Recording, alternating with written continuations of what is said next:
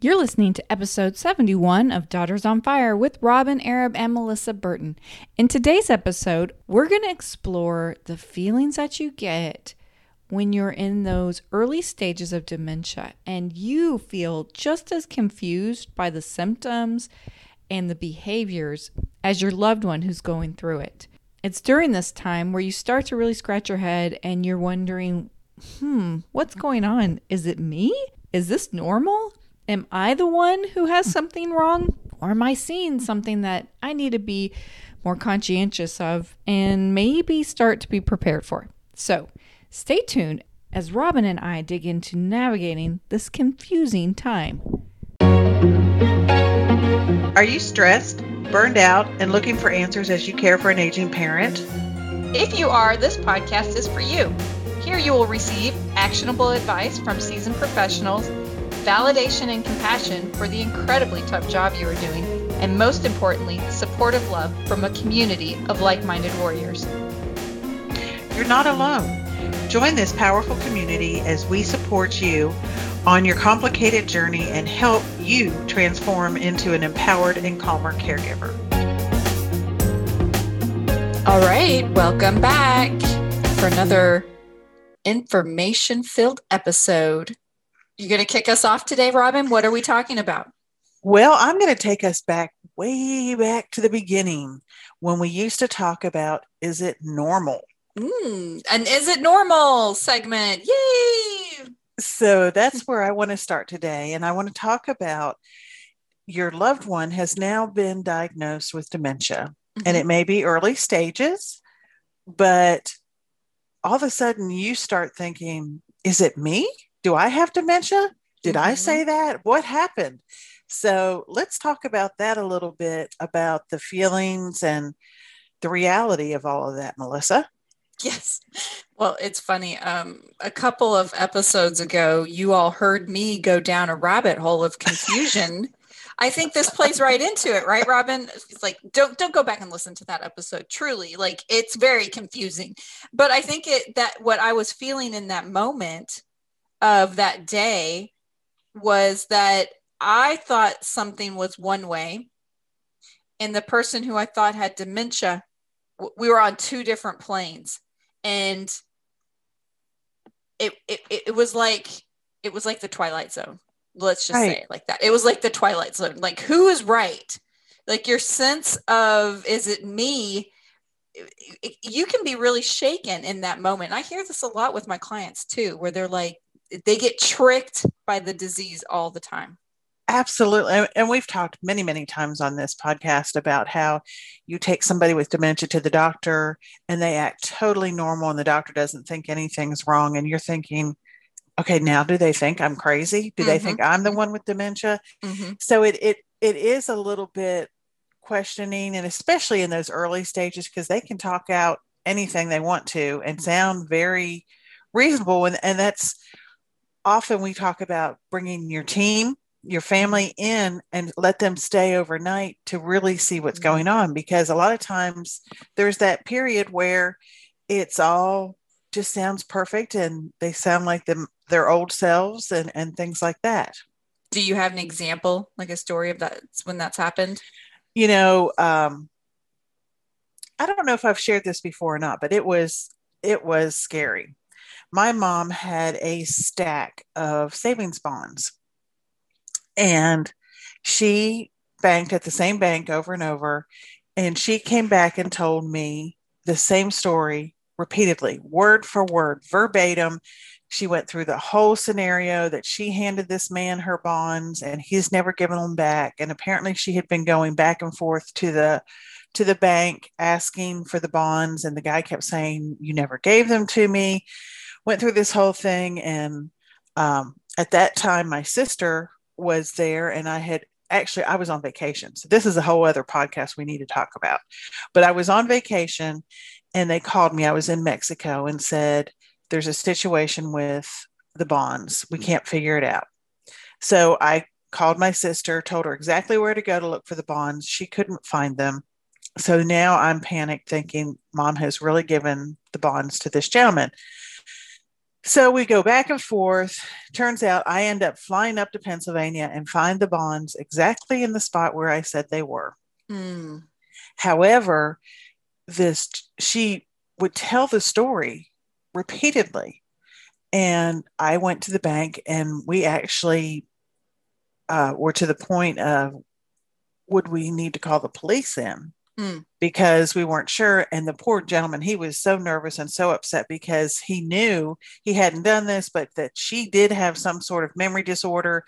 And it just went round and round. But he he questioned it. I questioned it because she was just so convincing with the story. And it ended up that we had the bonds and it was all taken care of. And what had actually happened is he had given her a sheet of paper listing all the bonds. Mm. And in her mind, he gave her that in lieu of the the bonds. bonds. hmm So, but it was, it, it was a surreal period of time that who's telling the truth?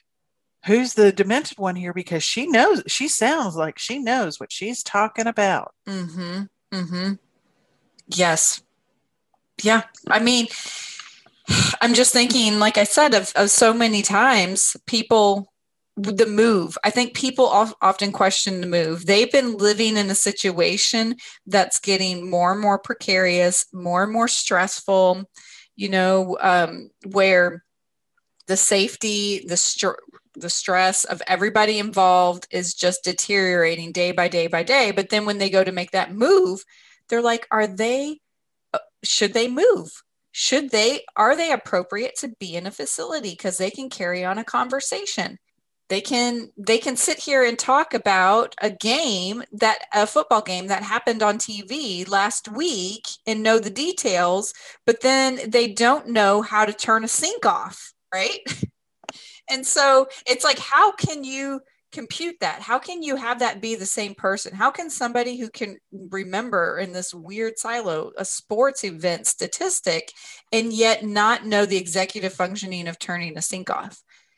And and so that's it, it really can trick our minds quite a bit. And like you said just in human interaction if i was to sit here and tell you robyn that um, I'm not going to be, you know, I'm not working tomorrow. So, you know, will you take care of like the podcast or whatever? Mhm.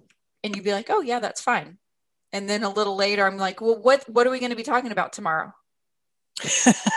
right. You'd be like, what? right? Like, what? But didn't you tell, you know what I mean? And, and, and it's confusing to you and you go Right. into the spiral of confusion and I'm sitting there acting like nothing is wrong. Nothing is wrong at all. And questioning yourself. hmm What, Mhm. what, did I hear what that was- right? Maybe, right, maybe what I was wasn't listening. about? Right. Yes. Right. Those type things.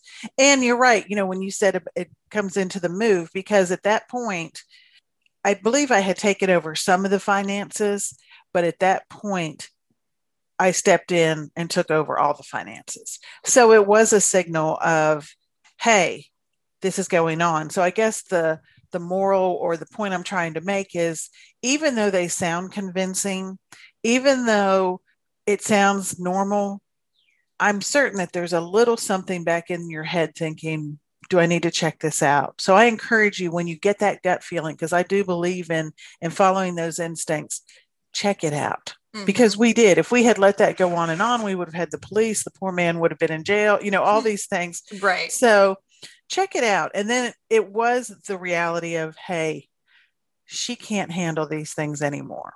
hmm hmm She needs help with making these decisions because actually, before that, the year before that, she had cashed in a large amount of money.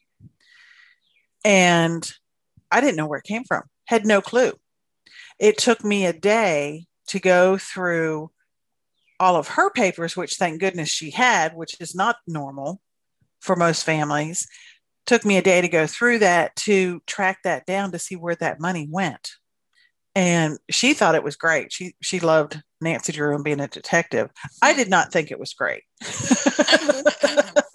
I was ready for this to find this large sum of money, but what had happened is maybe she was teetering on being lucid at that point and not. But when it had made that decision, I found the papers where she signed it and agreed to it.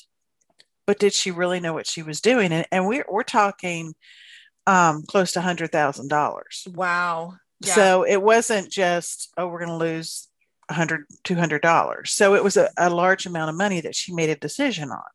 Yeah. You know, the finances, coming back around to the finances, um, we were talking about bills and donations last time. And it's when when you are, and dare I say, bored, but when you retire and you have lots of resources at your disposal, you've worked long and hard, and you want to be altruistic, you want to still have a purpose, then I think to some degree you get uh, one you want to give more. I think you do get to the point where like i have the the means and the money i want to give more. And i think you also your finances become a little bit of a hobby you know? You might be dabbling in oh um you know the stock market and shifting things around. And i'm saying all this because it's a great way to spend your golden years right? Is to to do all your hard work and then to see it benefit others but then imagine you start to get dementia, you start to decline. That's really complicated, layered financial picture going on, right? That Absolutely. is stuff that as you stop losing your ability to really cognitively comprehend and manage it, wow, that's a lot for somebody else to pick up and try to figure out. So, well, and I think you're right. I think that a lot of men, that's what they do. Mm-hmm. That's how they entertain themselves after retirement. And you you're absolutely right. Who's checking up? Mm-hmm. You know, if my husband was doing that, I wouldn't be able to go behind and, and figure out his trading situation. Mm-hmm. And as me, I'm a little bit of a minimalist. So I'm trying to simplify my life, you know, but but very i don't think there are very many people out there that want to simplify their financial life as much as i do so then i'm thinking gosh you know if i'd have to when i do have to step in for my parents and i've seen their financial picture a little bit it's it's it, it's more than what i personally like to see as far as managing finances so then i'm stepping outside of my comfort zone and it's it's it's overwhelming in and of that because I I would do it differently. Well, and and right now, I all I can do is is bear witness, observe, right? Be right. like, and my dad is starting to let me come in and see things. I'm not, um, I'm aware, but I'm not taking over yet. But it is, it's, it's more complicated than I would I prefer, but I can't control that. I can't control that. I just have to be aware and look at it and know that this is the time I can get that information as best I can. Something that you said when you said he is slowly letting you in. So you're buying into everything he's telling you right now because he's educating you. But if there is dementia present that you're not aware of, and he's telling you these things, that goes back to Am I the one that has dementia? Because last week you told me to move this one. This week you're telling me not to move it. So it does right. go back and forth. So it's really a part of that investigation and you know, back to educate, educate, educate, educate yourself. And, mm-hmm. you know, your parents are very forward thinking in that they're allowing you into their finances because a lot of older folks don't and that was just their generation you don't share that with your children you don't share that information with anybody and i've had people that till a week before somebody passed away they had no idea if there was a funeral to be paid for anything. Mm, they had wow. you know so it's it's scary. It's information that you need to find out. It does feel maybe a little bit intrusive and maybe um, you've got to play that game of detective of do they have the dementia? Do i have the dementia? Does nobody have dementia? You know mm-hmm. what what am i learning? Is it the truth? Yeah it is it is very tricky. It's very confusing and i don't know would you say robyn that you've observed that people who are higher income earners or have more net wealth tend to be more guarded with their finances yes I, I would agree with that 100%. And I think some of that might be that they were the hard workers, maybe the self made person, and they've come up through the years and they've created wealth and there's always that fear that you're going to lose it or your children are going to try and take it away from you or for whatever reason you Or lose control. somebody's they're like a mark. Somebody's going Right. to try to victimize them, and yeah, Absolutely. Yeah, I do see that. tricky stuff, people. Tricky stuff. It is. You got to get on your toes. there's no perfect answer to this it's but I, I would say at the end of the day step back be mindful if you've been if you're confused don't just assume that you're right that was my point in what i learned a couple weeks ago is that i wasn't right but i was able to step back and put the pieces of the puzzle together and see what was going on. Somebody with dementia cannot step back and put the pieces of the puzzle together. So trust that if you're able to question the situation, if you're able to look at it and executively put it together, then guess what? You're not the one with dementia. Anyhow, folks, the moral of this story is to investigate. It's not you with dementia, it is your loved one. And it's time to take control. All right, we'll catch you all back here again next time.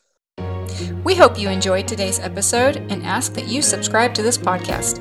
If you find this podcast helpful, please leave a review so we can reach more women like you. You are not alone on your journey, and the Fire Tribe is here to support you. Check us out at daughtersonfire.com and our Facebook group for more support and resources. Until next time, remember, you are the fire that fuels the engine of life.